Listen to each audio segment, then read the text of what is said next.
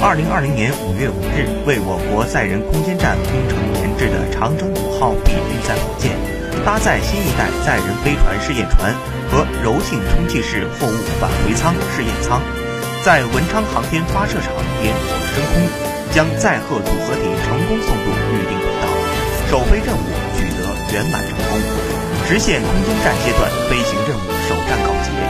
拉开我国载人航天工程第三步任务序幕。为后续空间站核心舱、实验舱发射奠定了坚实基础。这是中国乃至亚洲火箭首次发射超过两万公斤的航天器，